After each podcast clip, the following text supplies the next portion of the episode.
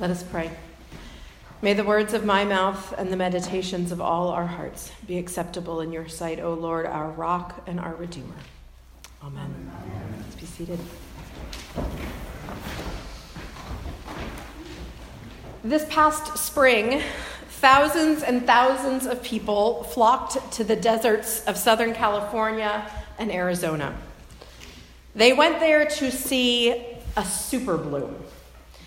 A super bloom occurs once, usually once every 10 years or so, and it's when the usually barren landscape of the desert is transformed into this explosion of wildflowers.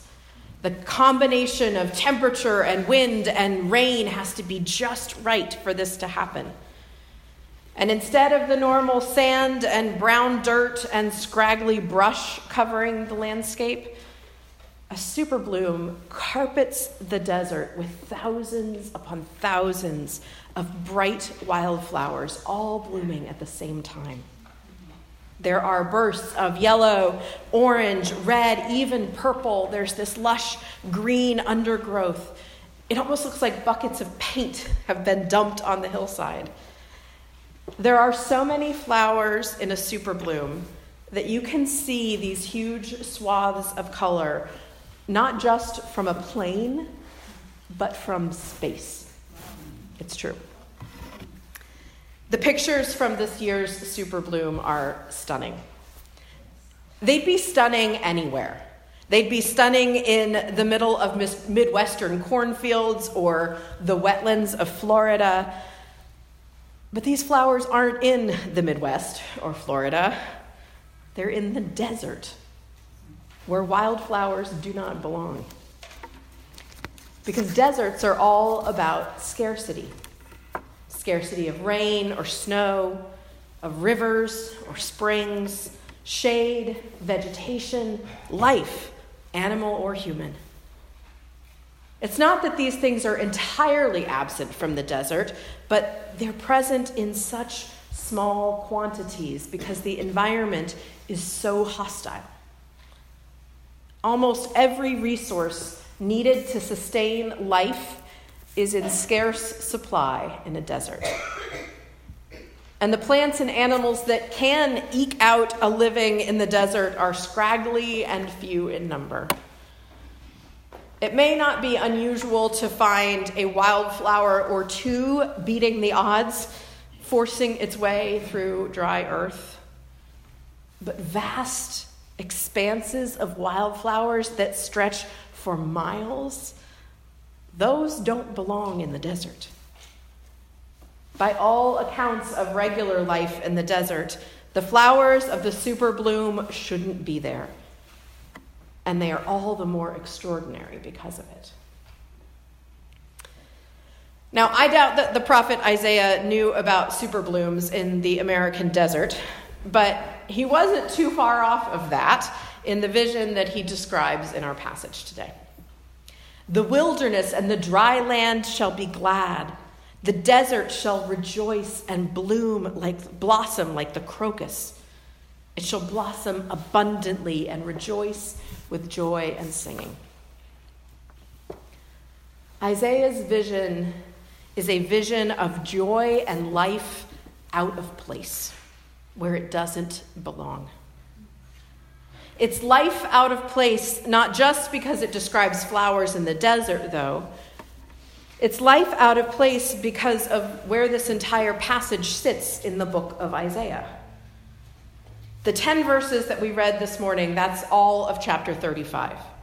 Before that, chapter 34 is about God's judgment on the nations and it is full of these images of desolation and waste, of soil turned into burning sulfur, the land taken over by thorns. Chapter 34. Chapter 36 describes Assyria's invasion of Judah and their attempt to conquer Jerusalem. These are grim passages that have the feeling of wilderness. But right there in the middle of it is this beautiful vision from Isaiah. So, one minute he's describing war and destruction, This fruitful place laid waste, life destroyed, land decimated, and the next minute the desert blooms. Crocuses spring up, bodies are healed, spirits are restored. The parched land flows with living water. There are pools and streams, even wetlands. There is joy and life and hope in abundance. And it is all out of place. But that is what makes Isaiah's vision so powerful. The fact that it comes right in the middle of desolation.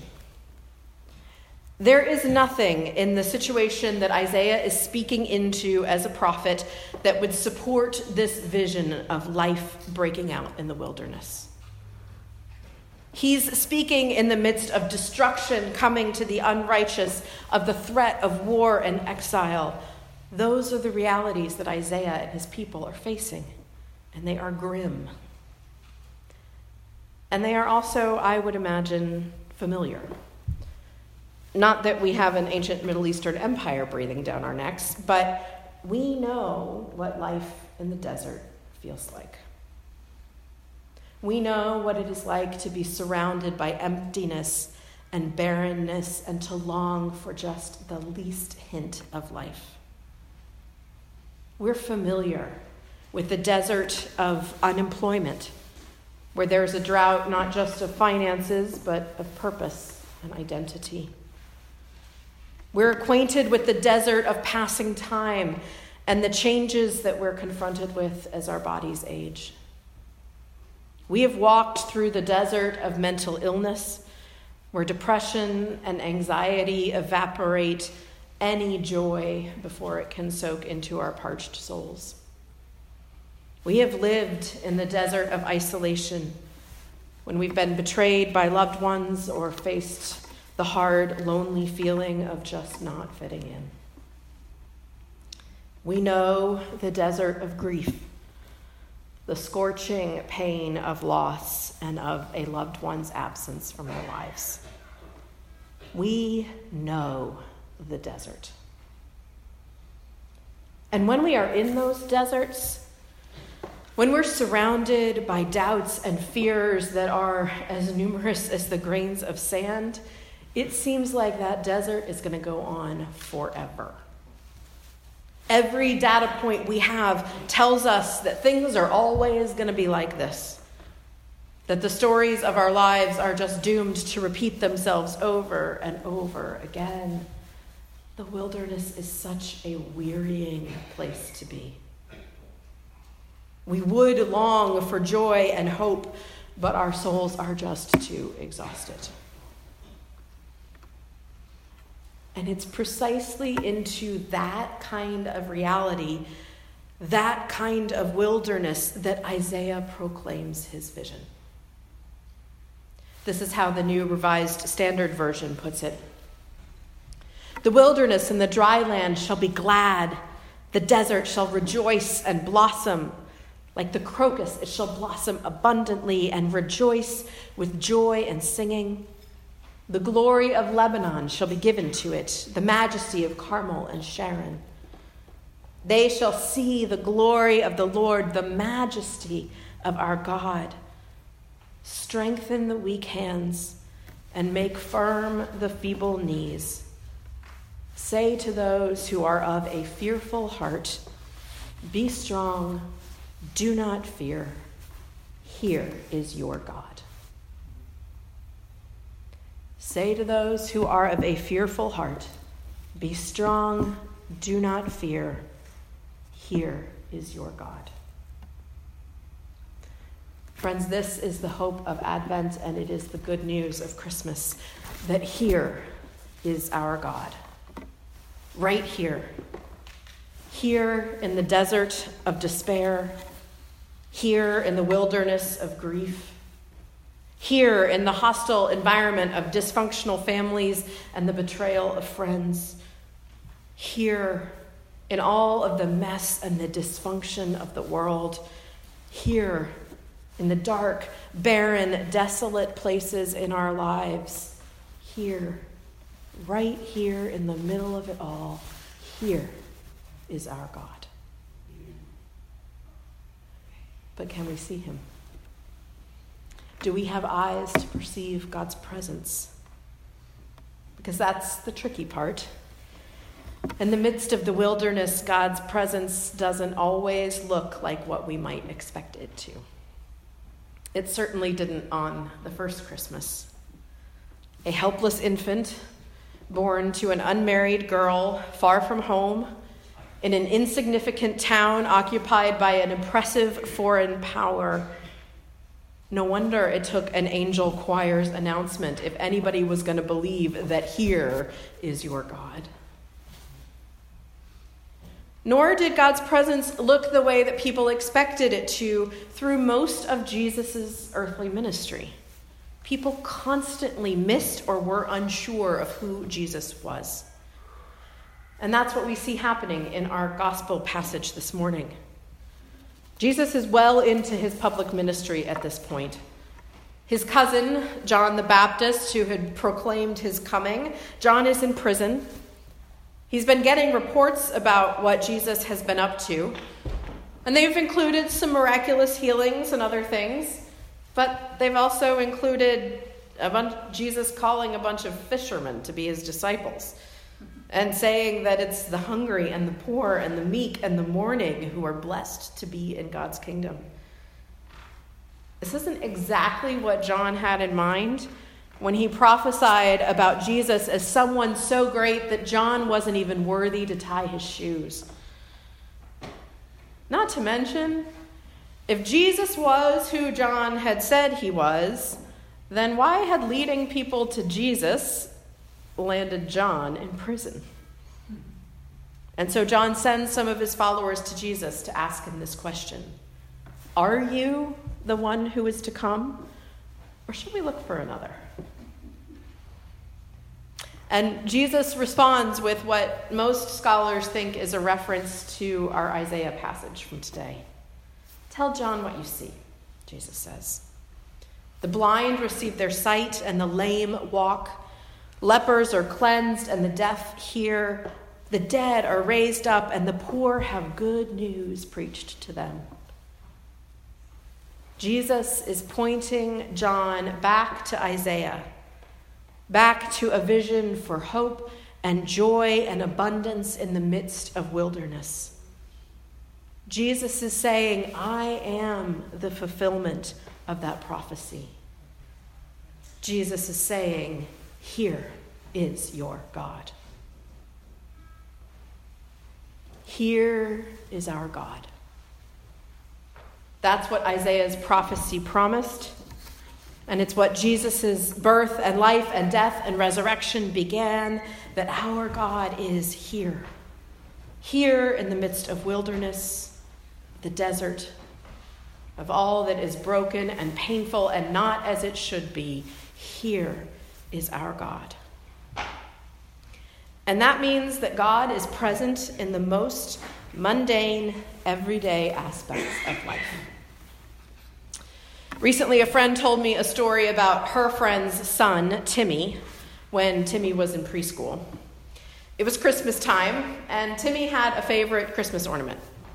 It was a baby Jesus ornament, and it was made out of a peanut, like a real peanut in the shell, with eyes and a mouth drawn on it and a little piece of cloth around it like a blanket. Timmy loved this ornament so much that he refused to put it on the Christmas tree, and instead he insisted on carrying his peanut Jesus around with him wherever he went, including to his school. Timmy carried his peanut Jesus around in his pocket so he would never be without his Jesus. There was a little girl in his class who always had a hard time when her parents dropped her off in the morning, and she would cry and cry. And so Timmy went over to her, holding out his peanut Jesus, and said, Would you like to hold my Jesus? I really love him, so you can't keep him, but you can hold him while you're sad.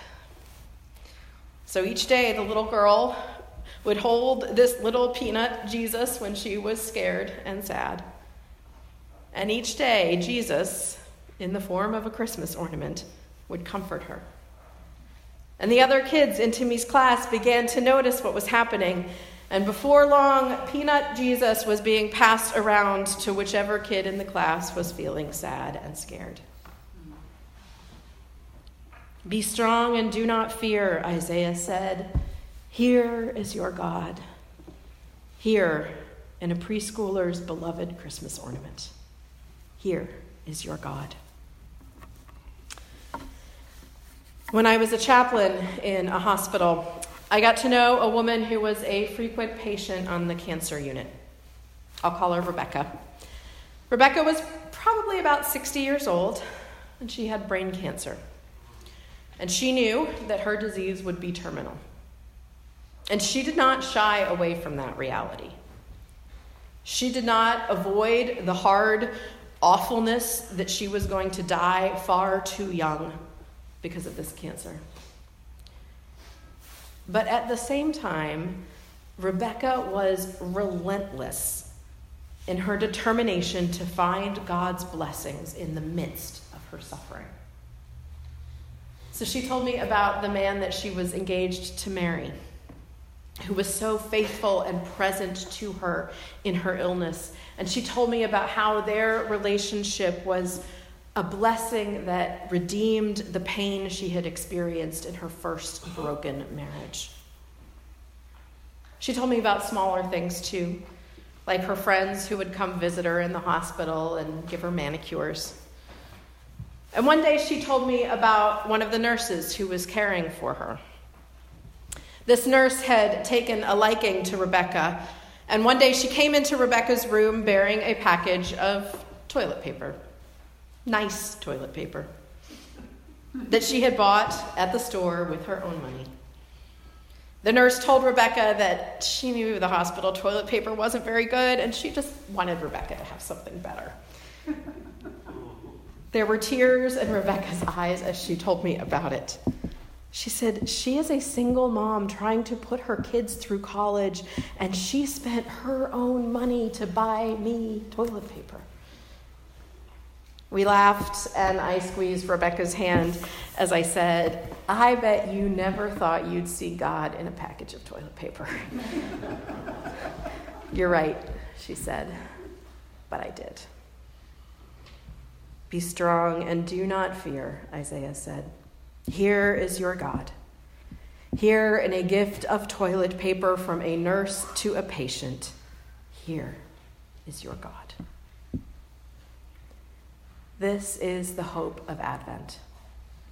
Not just that we get tastes and glimpses of God's presence here and now in the midst of the wilderness, but that one day, when Jesus comes again in glory, the wilderness itself will be transformed. Where once there were only burning sands, there will be flowing springs. Where once there was only desert, there will be endless fields of flowers. Where once there was blindness and deafness and lameness, there will be beauty and music and dancing.